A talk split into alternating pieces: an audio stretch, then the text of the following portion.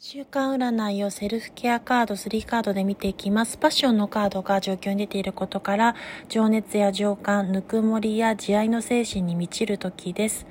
物事に熱中して熱心になれる時でもありますし、フォーカスのカードが示すように焦点を定めて物事を集中させることも叶ってきます。そこには精神性や内面、に気持ちが向くことでそれを高めていくことも叶ってくるでしょう。それでは最後までご視聴傾聴ありがとうございました。週刊占い2を読み解きました。感謝します。